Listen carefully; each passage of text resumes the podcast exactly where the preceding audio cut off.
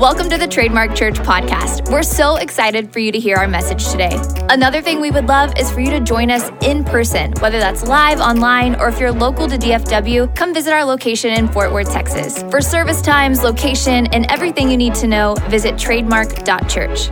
We hope today's message encourages you and helps you live a more fulfilling life in Jesus. All right.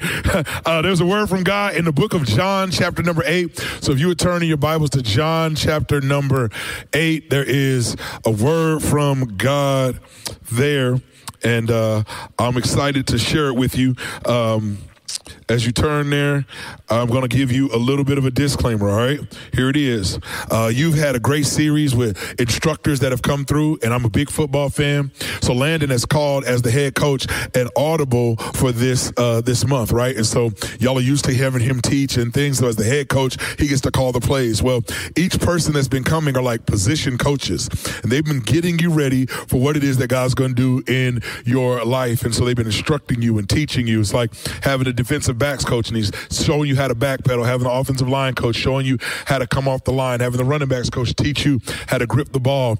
Every now and again, I watch the game, and, and before the game has started, there's this guy at the tunnel. He's got on the same outfit that the other coaches have, but we don't know what his title is. We don't know what his position is. We don't know what he teaches, but he's at the front of the tunnel and everybody's getting ready to come out of the tunnel and the players are getting ready to go on the field. And he's the guy in the front saying, We got this. We got this. That's what I'm to do today, okay? I'm getting ready to get you excited about what God has for you next. And I want you to get motivated to receive all of it. Amen? All right, here we go. I'm just giving you a disclaimer because when I get hyped, y'all gonna be like, oh man, he really does have a lot of energy. Here it is, John chapter number eight, beginning at verse 31. Here's what it says. To the Jews who have believed him, him being Jesus, Jesus said, If you hold to my teaching, you are really my disciples. Then you will know the truth, and the truth will set you free. They answered him, We are Abraham's descendants and have never been slaves to anyone. How can you say that we shall be set free?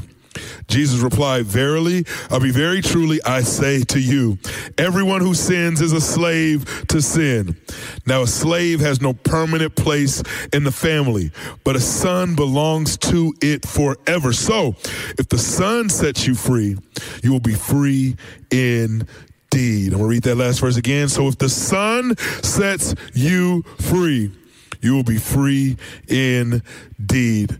If you're taking notes, I want to give you a title to this message that you can write down. Uh, it is Go Get Your Freedom. Go get your freedom. Uh, I got a few fancy friends who every now and again I receive a gift from my fancy friends. Now I know I got my regular friends, and my regular friends are the people who give me gifts that I can understand and I can use right away because my regular friends do things like, hey man, here's an Amazon gift card, brother. Go get whatever you want. And, I use my, my, my, my regular gifts for my regular friends. I get excited. I use those. I got other friends who know what I like. They know I like shoes, or they know I like watches, or they know I like certain things and or restaurants or different places. And they give me gift cards cards to those places. And I know what I can do with that. I know what I can do with the item that they've given me. But then I got a few fancy friends, a few fancy friends who they order something that they've been exposed to that they feel I can benefit from and they pay for it. They ship it. It gets to me. I open the package. I'm grateful that they sent it to me, but I have no clue what it is.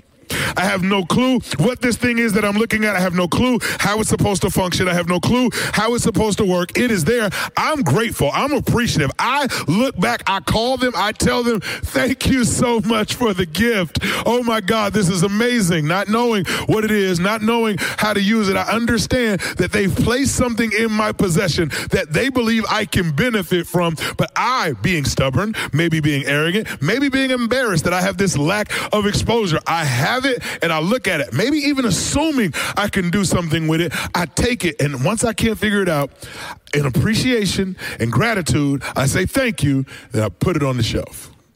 I put it on the shelf and I leave it there, not knowing what to do with it next. And when people ask me about it, I say, Oh, this is the great gift that so and so gave me. And they went through great lengths and they paid for it and they shipped it to me and they sent it to me for my anniversary or my birthday or Christmas or Easter or Labor Day or whatever time they gave me a gift. Nobody gives gifts on Labor Day. That was weird. but but but I, I have this gift and it's on the shelf. I'll tell other people about it, even though I don't know how to use it. I, will continue to look at it and be proud of it, even though I don't know how to use it. I thank the person who gave it to me, even though I don't know how to use it. But it's sitting on the shelf when it could be doing so much more. Today, I want to talk to you about freedom. And when I talk to Christians about freedom, here's the thing that I understand that there is a gift that we've been given that has been paid for by the blood of Jesus Christ, in addition to your salvation that will allow you to enter into eternity and live with God harmoniously and peacefully for eternity. You have also been given this gift called freedom. And many of us know that we have this gift called freedom. We can articulate that we have freedom. We can say that we have freedom freedom, do we really understand what this freedom is? And because we really don't understand what this freedom is, here's what we do. We thank God for our freedom. We tell other people we have freedom. We even tell them that they should go and get this freedom, how they could get it, who gives it, who sends it, that it is paid for, but we are living with our freedom on the shelf unaware of its full potential, unaware of how it could actually change and transform our lives for the better. We are living beneath our full potential and living beneath how God wants us to live because we don't understand our freedom. Many Christians are living like this, and in this particular text, Jesus begins to explain that we have freedom in Him. But if you go back and you look at John chapter 8, the context of the scripture that we just read, here's what I need you to understand. This scripture was written, and there's a theme that is running all the way up to this point of freedom, and it even goes beyond. There is a theme of disputes that are happening with Jesus. Disputes, disputes over, over the law and Jesus' authority to forgive sin. There's a woman who's brought to him who's was caught in adultery, and Jesus does not do what they think he should do. He writes in the sand, shows her grace, sends her on to sin no more. There's a dispute over how it is that he should punish sin, and Jesus says, I punish sin on my own body. She's not going to take the penalty for her sin. I release her by grace, which is good news for somebody who's in here today who is thinking to yourself, listen, I've done too much. I've been too many places that God does not approve. It's going to come down on me. You're waiting for the other shoe to drop. You're waiting for God to punish you. And this woman proves that God is not looking to punish you. He's looking to release you. Freedom the dispute over how he forgives sin. The next dispute is actually over his own testimony of himself. In Jewish culture, there was this thing where you couldn't bear your own witness. You had to have witnesses outside of yourself. Matter of fact, this is where we get scriptures that we misuse and apply where two or three uh, witnesses are there, that the thing is established. And here's what they're saying is, Jesus, you're bearing witness to yourself. He says, I don't need human witness. I got the Father as my witness. He says, I've got the Father as my witness, and I am who I say I am. Then there's this dispute over, over who he actually is. And he begins to describe who he is. He, this dispute over who he is and this dispute over, over who they are. And here's what he says. He says, listen, one day I'm going to be elevated and I'm going to be lifted up. And you're going to see that all the judgment and all the things that I've talked about, you're going to see that I and the Father, I, I'll testify rather to what the Father has sent me to do. He says, you're going to see it one day. And he says, at all these disputes, out of all of these arguments, people started to think and they started to say, you know what? This dude's a little off. He's a little crazy. He says some things that are a little weird, but Every time we dispute him, he has an answer that wows us. Every time we dispute him, there is something that he says that settles in us and makes us think uh, uh, different and fresh and new than what we knew before. And here's what I'm trying to tell you about this level of disputes that keep coming. Jesus is disputed. They're arguing over his identity. They're arguing over his authority. They're arguing over this uh, of who he is and what he's going to do. And every time they dispute him, he comes out right because Jesus is who he says he is. And when you have people people who are disputing who Jesus is, he always comes out as the one who is what he says he is. And I don't know who needs to hear that today, but if you're discouraged, Jesus is the one who mends broken hearts. He is who he says he is. I don't know who needs to hear this today, but Jesus is who he says he is. You have lost your way. He says, I am the way, the truth, and the life, that no one comes to the Father except through me. And he is who he says he is. I don't know who's in this room today who needs Jesus, but he says, I am the good shepherd. He is a protector and a provider. And he says, I am who I say I am. Whatever dispute that the enemy is telling you about Jesus, I'm here to remind you he is who he says he is. And the greatest one is he says, I am the resurrection and the life. Though one die, yet will they live again. He is who he says he is. And if I can stop right here at the beginning of this message and share with you, you can place your faith in Jesus because he is who he says he is. And in our text today, he is the one who offers freedom. He is the one who offers freedom. And so the text says in John 31, the Jews start to believe in him. And so Jesus is in a position where these people are starting to believe. They've been disputing him, they've been questioning him. They've, he's given them uh, sufficient answers. And now they're questioning who, I mean, now they're believing in him. And Jesus says, listen, if you're going to believe in me, I got to take you on this journey to show you what you can have, and it's freedom. He says, let's, let's move from who I am to what you can have because of what you believe about who I am. He says, you can have freedom. Now, before I show you what Jesus is doing with this freedom, I need to define freedom because if I don't define it, you'll put it back on the shelf and not fully understand what it is, or you'll make your own definition of freedom and therefore live with an imitation and not the real thing. Here it is, the definition of freedom that I've come up with, that I've lived as I've seen in scripture of what freedom looks like every time it's described. Freedom is, write this down, living completely and fully as God created you to be. You got to hang on every word here. It is living completely and fully as God created you to be, completely, which means I need to be everything that God has called me to be. I can't live some of the Christian life and disregard others of it and call myself free. I can't say that I'm participating in this walk of obedience with God, but certain things, you know, that's just my vice. And I hold on to that and claim to be free. I need to live completely and fully. That means I'm not I'm not just doing it out of obligation. Freedom is I begin to live the life that God has called me to live in the fullness of it. I begin to enjoy being who God called me to be. I love being who God called me to be. Matter of fact, my desire is to become more of who God has created me to be, to be completely and fully what God created me to be. Not what I've decided about myself. Not what the culture says I can tell myself I am, but what God has created me to be, which means there is a moment in time where freedom is all about surrender. That my freedom is not about autonomy. My freedom is not about me doing what it is that feels good to me or what I want to do. Freedom is more about purpose than it is pleasure or privilege. Ooh, I'm gonna say that again. Some of y'all needed that. Freedom is more about purpose than it is pleasure or privilege. There are so many of us who are looking for freedom in our privileges. What can I do? What is my right? The reality is, real freedom sometimes lays down its rights.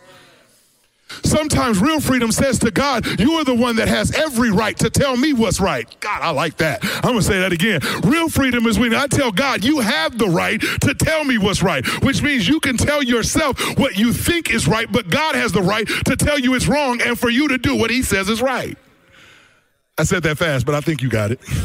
Here's the reality that, that freedom is more about purpose, it's more about you living out what God has called you to be. What does that mean? This does not mean your career choice, your vocational choice, your place of where you want to live. God created me to live on an island somewhere. No, that's not what I'm talking about. Because in an age of convenience, what we begin to do is place on God what we have in our hearts, which is deceitful we begin to say, no, God wants me to have this, that, and the other. And I'm not doubting that God wants you to have a certain kind of life, but first and foremost, primarily and, uh, and, and preeminently, God has called you to live to give him glory. Before anything else, if there is a bigger house in your future without the glory of God, it's a lie from the pit of hell.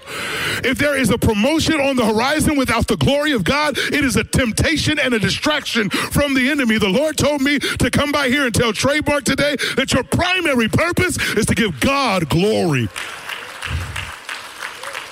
And in giving God glory, this is where you live out in maximum freedom. Maximum freedom is a, is a theme throughout all of Scripture. When God places man in the garden, he places him in the garden and gives him maximum freedom, minimum restriction, and dire consequences for violating the minimum restriction.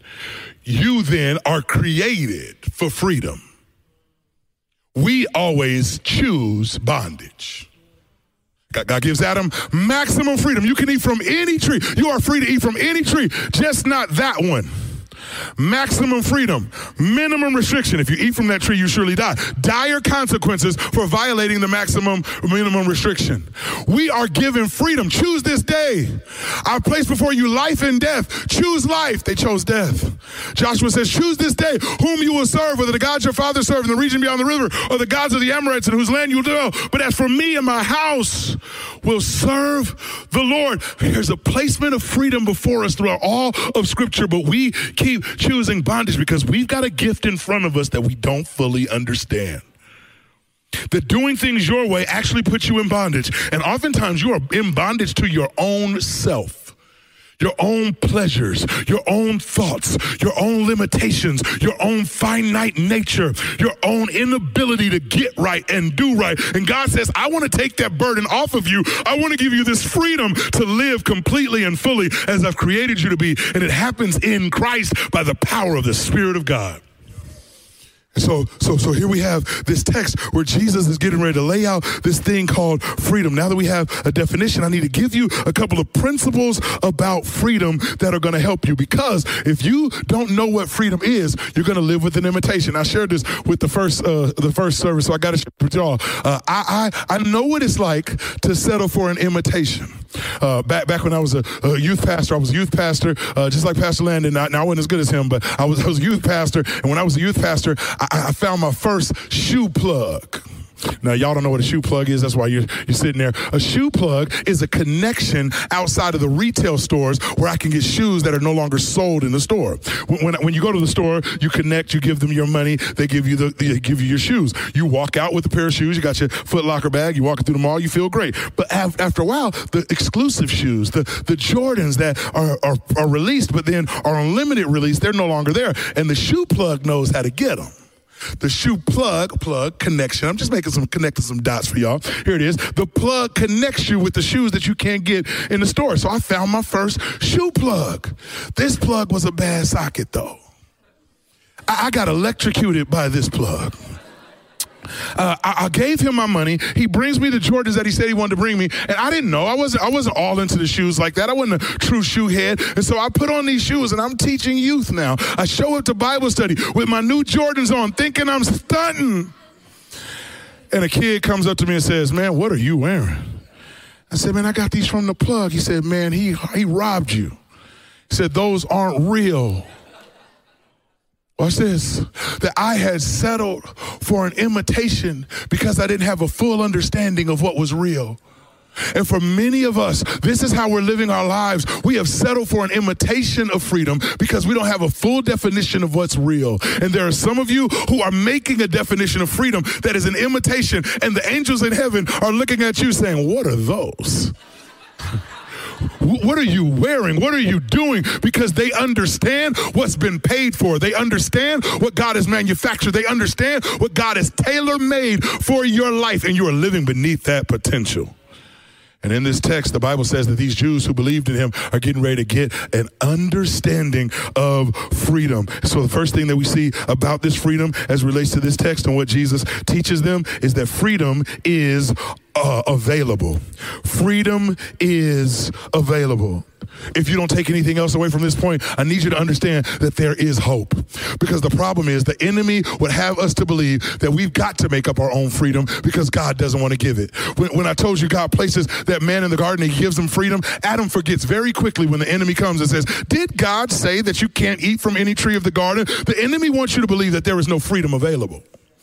Th- these Jews who Jesus is talking to, they've been living according to the law. They've been living according to the law, and the law seems to be restriction. The law seems to be a, a, a, a tight knit uh, area over them that they can't do what they want to do. I hear people talk about this all the time. I don't like religion because of the rules. I don't want to be involved in church because I don't want somebody to just control my life. What if the rules were the thing that helped you play the game better? I love Reggie Bush. Reggie Bush, one of my favorite college football players of all time. Uh, and Reggie Bush, Reggie Bush uh, uh, would play football in such a way that inside the lines, nobody could catch him. I remember one play, Reggie is running and he he gets all the way to the sideline and the defender thinks he's going to run Reggie out of bounds because when you get out of bounds, the play stops.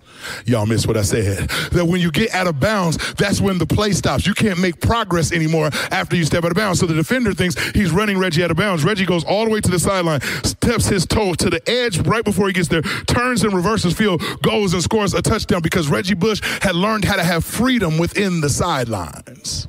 That there is only real freedom within the boundaries of the rules of the game. And the reason why many of us are losing is because we don't know that freedom is available within the parameters that God has provided. And this is a group of people, the Jews, who were listening to Jesus, who had thought their, the, the rules were restrictions and they didn't understand that it was release.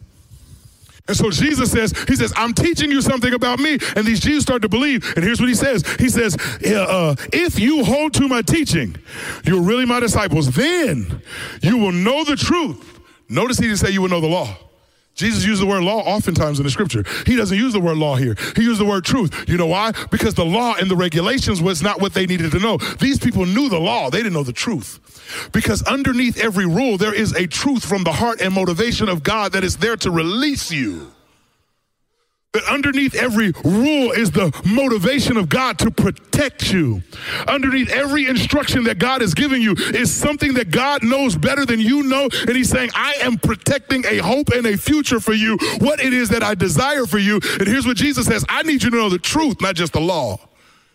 He says, and you will know the truth and the truth will set you free. Says freedom is available. And these people are listening because they had been waiting for this type of freedom. And he says, he says, listen, what you've been settling for is not what it is that I want you to have. I don't want you to just have an obligation to me.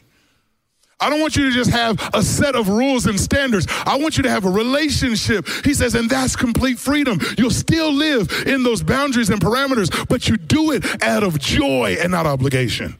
He says, I want you to have freedom. Freedom is available. The problem is, we've learned how to settle. Just like these Jews who had learned how to live in religion, we've learned to live in a scarcity mentality when it comes to God. God only gives so much. And then I've got to forge my way and create my own pleasure because God doesn't care about your pleasure, right? No, that's wrong. God wants you to have pleasure.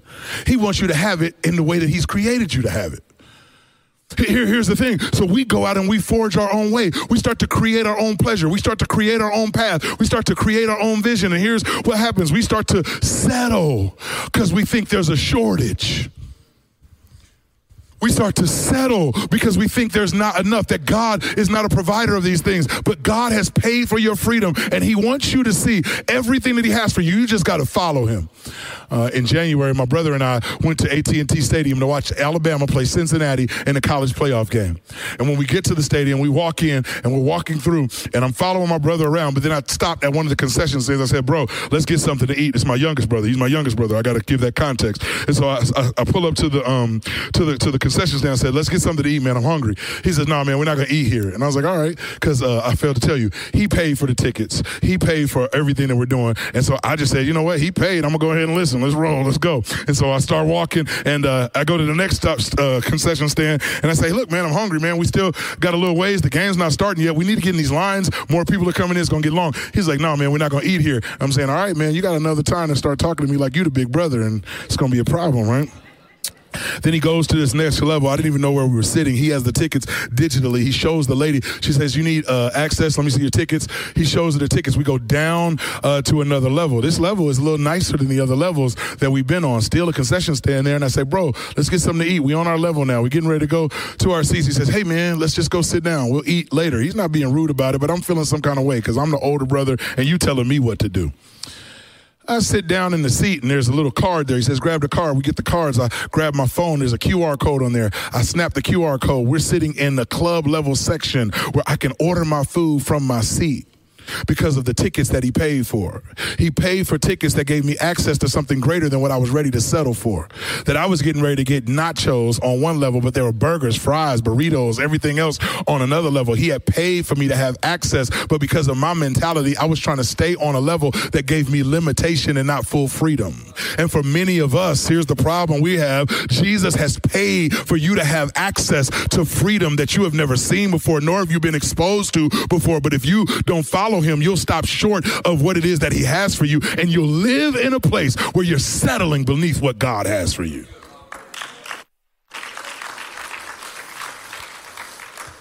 I need you to begin to follow him. And this is what Jesus says. He says, if you hold to my teachings, some of us are getting impatient on the level that we're on. And we're saying, God, I can take hold of this relationship. And he says, no, I don't want you to be unequally yoked. Hold to my teaching. We're getting impatient on our level. And we're saying, God, if I just manipulate this one expense report, I can get ahead and they can see my progress. God says, no, if you be ethical and, in, and have integrity and hold to my teaching, you're saying, God, I don't know if I want to stay stay with her or stay with him in this marriage. I mean, let's just give up. And God says, no, if you will work it out in this marriage, if you hold to my teaching, the problem with many of us is we're not holding to the teaching. We've got information in our head, but no application with our hands.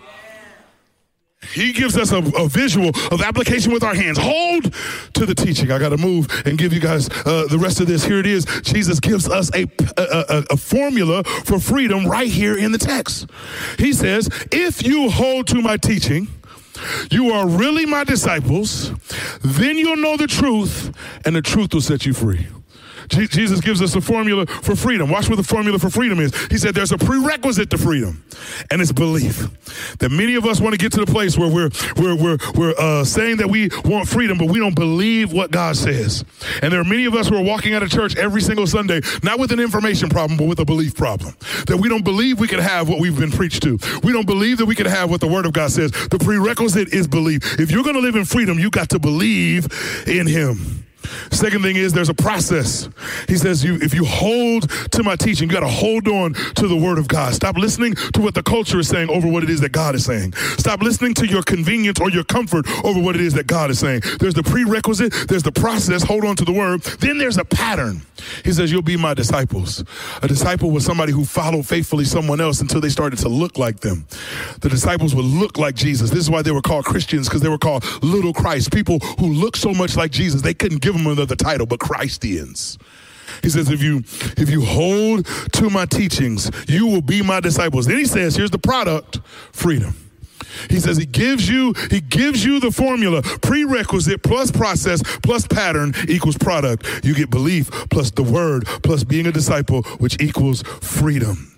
For many of us, what we need to do is we need to hit that reset button, click on all of these things, add them together, and receive what God has. Freedom is available. The next thing is freedom is automatic. If the first point is for me to give you hope, this point is for me to give you some drive. Because one of the most difficult things that happens in life is for a leader to try to take people to a place that they really don't want to go. And Jesus tells these people, He says, Hey, I, I, I can give you freedom if you hold on to my words and know the truth, because the truth will set you free. They say to him, verse 33, We are Abraham's descendants and have never been slaves to anyone. How can you say that we shall be set free? The, the response to that should have been, Glory, hallelujah, Jesus. I've been waiting on this freedom. Thank you, Messiah. Hey, this is great. They should have had church, went home, took up an offering, did the thing. And here's what happens. They say, okay, guy, uh, I was with you on the whole, we're going to have victory and you're the Messiah and all this stuff. I was with you on that. But now you're trying to insult me and say that I can have freedom. I'm a child of Abraham. And their pride kicks in. I, I, I, have never been in bondage to anyone. We got a problem because these people are now lying to themselves and to God. The second book of the Bible, Genesis, Exodus. Exodus means to leave out of. They are leaving slavery. The second book, you can't even get out of the second book of the Bible, and these people are already in bondage, and they're saying, We have never been in bondage. Okay, they didn't read the book. Okay, uh, maybe they didn't read the second book. Maybe that book was ripped out of their Bible. But, but, but then we get to the place where, where you got Genesis, Exodus, Leviticus, Numbers, Deuteronomy, and then you got Joshua. Joshua leads them into the promised land. He says, Hey, y'all gotta, y'all gotta do the right thing when you get into the promised land. The next book is the book of Judges, where they do evil in the sight of the Lord and they're in bondage over and over and over again. Okay, maybe, maybe they didn't get that point. Maybe they just remember the good old days, right? David is king and Saul was king, but then David became a great king. But then you got First and Second Kings, First and Second Chronicles, First and Second Samuel that that gives us the understanding of the kings. Most of them were wicked, so God says, "I'm going to give you over into bondage because you don't obey." They all they knew was bondage. And they're saying we've never been in bondage because sometimes you get so used to bondage you think it's freedom. Sometimes you get so used to being in captivity that you think is freedom. As a matter of fact, there are some things that you do that God has told you not to do. There are some habits that you have that God wants you to break. There are some some mindsets that you have that God wants you out of, but you think that thought is freedom. You think that act is freedom. You think that speech is freedom. You think what you're saying or doing or acting like or thinking like is freedom when it's really bondage because you've been in it so long with Pharaoh, you can't trust the Father. Freedom, watch this, is available, but it isn't automatic. You can reject freedom. The fact that God makes it available means that God, God can give it to you and God wants you to have it, but we've got to accept and receive this freedom. I, I love popcorn. Popcorn is one of my favorite snacks. Uh, as a matter of fact, I can eat popcorn as a meal. And when I go uh, home, I got this great fancy popcorn machine. And that popcorn machine pops my popcorn, and, and, and it's, it's the movie type popcorn machine, and it flows out. But I'm not just bougie and like nice popcorn, I'm lazy and I don't like to clean that machine. So what I do oftentimes is I take the popcorn in the package, throw it in the microwave. How many of y'all do that? We do it right. Throw it in the microwave. I hit the popcorn button because we got a great microwave. I hit the popcorn button and it has a sensor. The popcorn is popping and it's popping and it's popping. And when it's done, if the microwave beeps, beep, beep, beep. My, my microwave speaks in tongues and I know how to interpret tongues. And it says to me, Mr. White, your popcorn is ready and I walk over because I respond when I hear a word. And I hear I hear the word. It says, Mr. White, your popcorn's ready. I respond to the word. I go over, I get the popcorn out, I shake the bag a little bit, I open it. It's perfectly popped. Oh man, I'm eating my popcorn. I'm enjoying it. I even sprinkle a little seasoning on it. I put some thyme and truffle oil on it, make a little gourmet popcorn. It's it's amazing. Our our our, our, our pop sensor. But but but at work they don't love me as much as we love ourselves at home. Uh, we got a bootleg microwave at, at work. At, at, the church, I got this bootleg microwave. And one day I, I, went to get me some popcorn. I put the popcorn in the microwave. I pushed the popcorn button. And the same way I do at home, I walked away. And I waited for that moment to get my word. Beep, beep, beep. And just like my popcorn maker at home, it speaks in tongues. I understand tongues. I said, Mr. White, your popcorn make your popcorn is ready. I go to that, that door, I open the door, and a stench comes out of the door. I look at my popcorn, the popcorn on the top is all black. I'm thinking to myself, I did everything the same way. Why is it not working? I forgot that you don't just pop popcorn. When you got this this ready-made popcorn maker that I have upstairs, and you got this sensitive popcorn uh, microwave, this popcorn maker, I had to go and look at the instructions, and the instructions say you listen for your popcorn. You pop pop, pop, pop, pop, pop, pop, pop. Y'all don't know nothing about that. Pop, pop, pop, pop, pop. And when it gets to the end, pop, pop, pop, pop. And the, and, and the instructions say, you wait to listen. And when it gets to about two to three seconds between pops, you stop it so it doesn't burn. I had gotten so used to being on autopilot that I forgot how to listen and follow instructions. And when I forgot how to listen and follow instructions, what happened is I ruined the gift that I had in the microwave. And the problem with many of us is we're like these Jews who are in here. They forgot to listen to the voice of God. They, they thought that their freedom was going to be automatic and on autopilot. And they didn't realize God had something for them to do. They stopped listening for the voice of God. They stopped listening for the heart of God. They stopped listening to God. And there's a stench that went out throughout the earth. Do you know why the world is looking at the church in such a way that they're looking at us? Because we forgot to listen to God. That we're not living in the freedom that God has called us to, but the aroma that's coming out of the church. Go read Corinthians. He says, We are supposed to be to the world the aroma of life, but we become the odor of death. And what the world is smelling is burnt popcorn from us. And if I had exposed my kids to burnt popcorn and not the popcorn they got, they would never want to eat what it is that I was offering them. The reason why the world doesn't want what we want, what we have rather, is because we've stopped listening to God and we're trying to serve them burnt gospel. We're trying to serve them judgment. We're trying to serve them legalism. We're trying to serve them feel good self care that doesn't really work unless they're transformed by the gospel. We're trying to serve them something that does not work. Freedom is available, but it's not automatic. Listen, you've got to trust God. You got to believe what He said. Don't you dare tell the word a word for Him. They said, We're Abraham's descendants. We've never been enslaved to anyone. Jesus comes back and he replies, He said, Very truly, I say to everyone, I say to you, everyone who sins is a slave to sin. Now, a slave has no permanent place in the family, but a son belongs to it forever. Uh, before I deal with that, let me give you another point. Freedom is available. Freedom is, isn't automatic, but freedom is attacked. In our country, one of the things that we love and respect, we respect our troops. We respect our veterans because they are the people who are willing to go into the front lines to fight for the freedom that's under attack.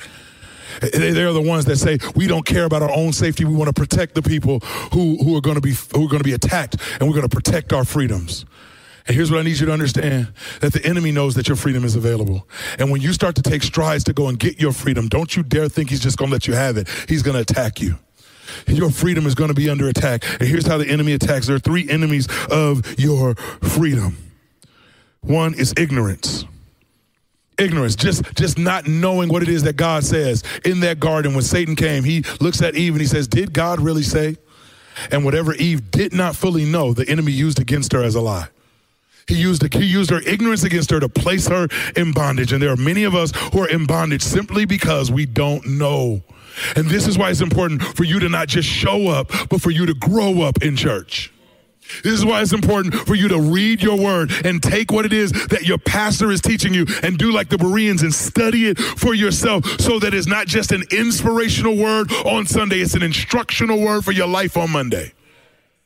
That you cannot go around with ignorance and expect to be free. The second thing, though, that's hurting us is our immorality. Yep, I said it. Sin.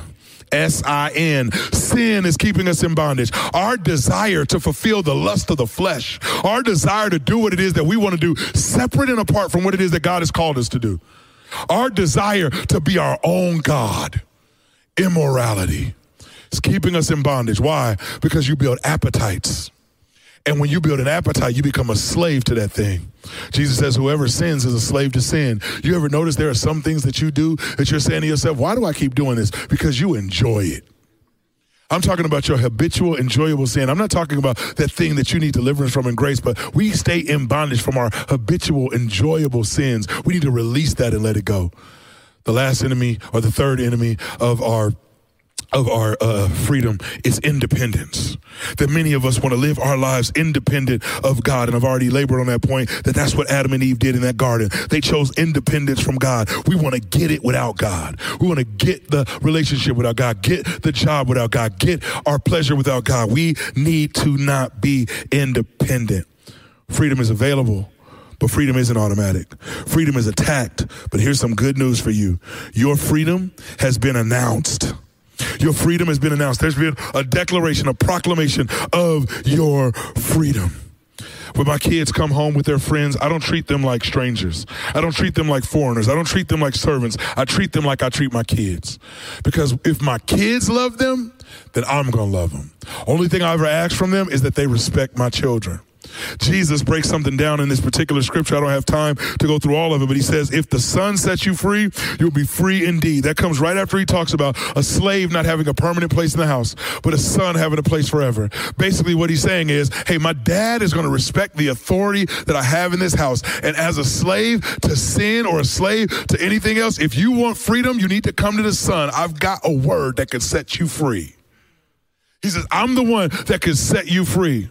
Maybe we don't fully understand the slave culture that was there. And trust me, it was different than the culture that was set up in America. These people sold themselves into slavery for provision and for a way ahead. And, and, and oftentimes they will be released after a certain amount of time. So when Jesus says that a slave doesn't have a permanent place in the house, he's not saying that the slave is discarded. He's saying the slave is eventually set free.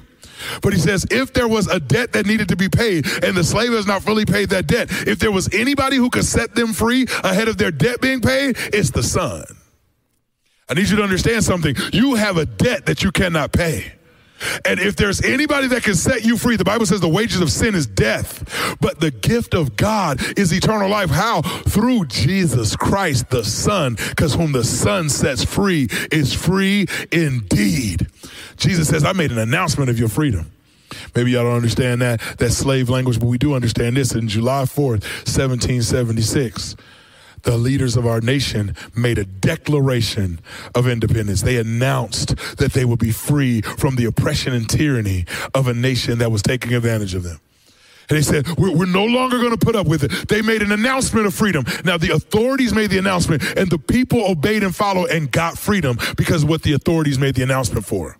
And so the whole country goes then to war because freedom is attacked. They go to war and there's a fighting that happens, but they win the victory. And freedom was not just announced, it was achieved. It was achieved for a portion of the country. And, and we do understand that freedom is not freedom until everyone gets freedom.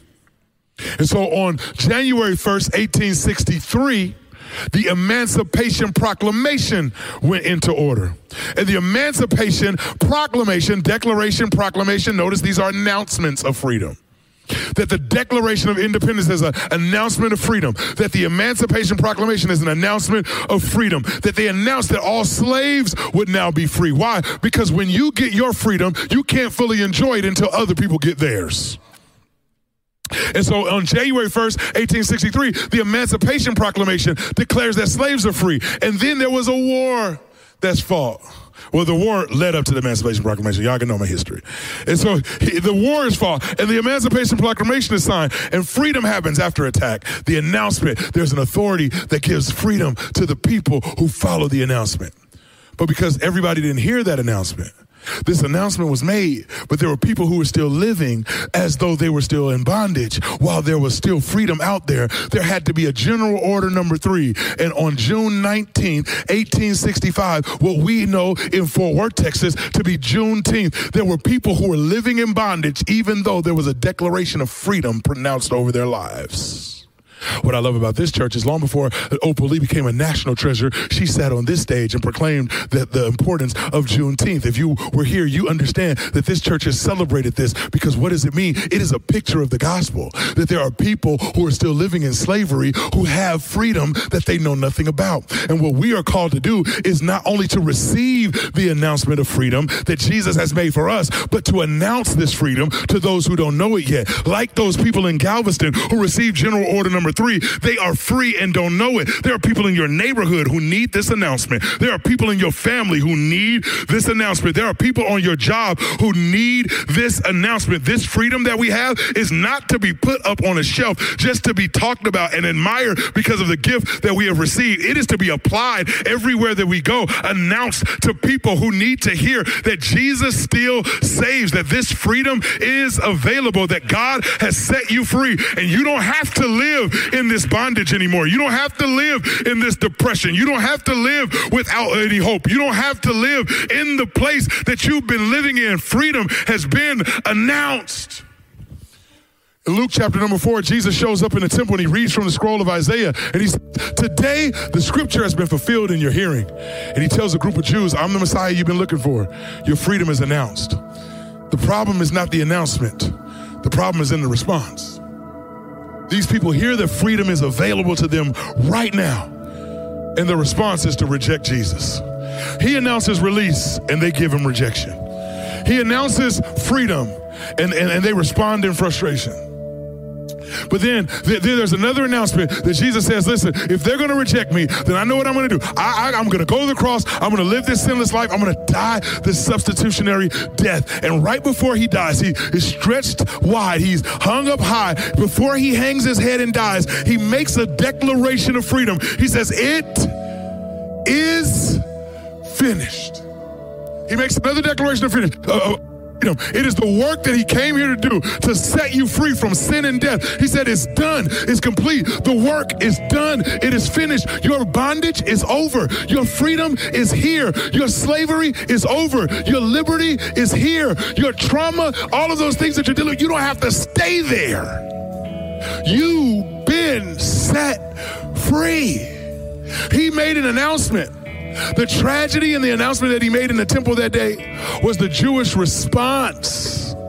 The tragedy that we might have today is our response. Jesus says it is finished. Why would you leave this place and go back to bondage?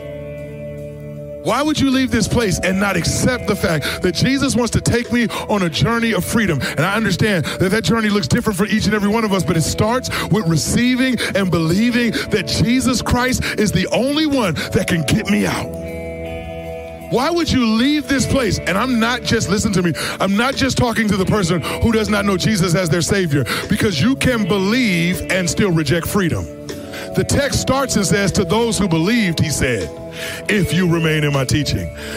I'm teaching you today that there are certain bondages that you're living in on the other side of your salvation that you can get out of today. What addiction, what habit, what mindset, what thought process, what feeling are you in bondage to that God is saying today, if you would hear my voice, it is finished. Its hold over you is finished it's it's it's it's it's it's it's it's it's hold over you is finished. Don't you go back to that bondage. Freedom is available. Freedom isn't automatic. You you got to do something. You got to take a step toward what it is that Jesus has given to you. Freedom is attacked. The enemy is not going to just let you walk into your victory, but freedom was announced and just like July the 4th, just like January 1st, just like June 19th, every one of us has the victory in Jesus. The announcement of freedom also comes with the accomplishment of freedom because of what Jesus has done and we need to receive it in Jesus' name. Let me pray for you. Father, we love you and we honor you. We thank you for your word. We thank you for your, your message that you've sent to this house. God, I pray that, that every word that I've spoken would not fall on deaf ears or hard hearts, but that you would interpret everything that I've said, God, to give people hope and the freedom that you've desired for them to have. God, now move in their hearts and their lives. In Jesus' name. Thanks for listening to the Trademark Church podcast. If this message inspired you today, feel free to share with friends, leave a rating, and subscribe so you don't miss any of our weekly messages. This podcast and everything that we do at Trademark Church is only possible because of the generosity of those that call Trademark Church home. If you would like to give to the work that God is doing through Trademark, please visit trademark.church. Thanks again for checking out the podcast, and we'll see you soon.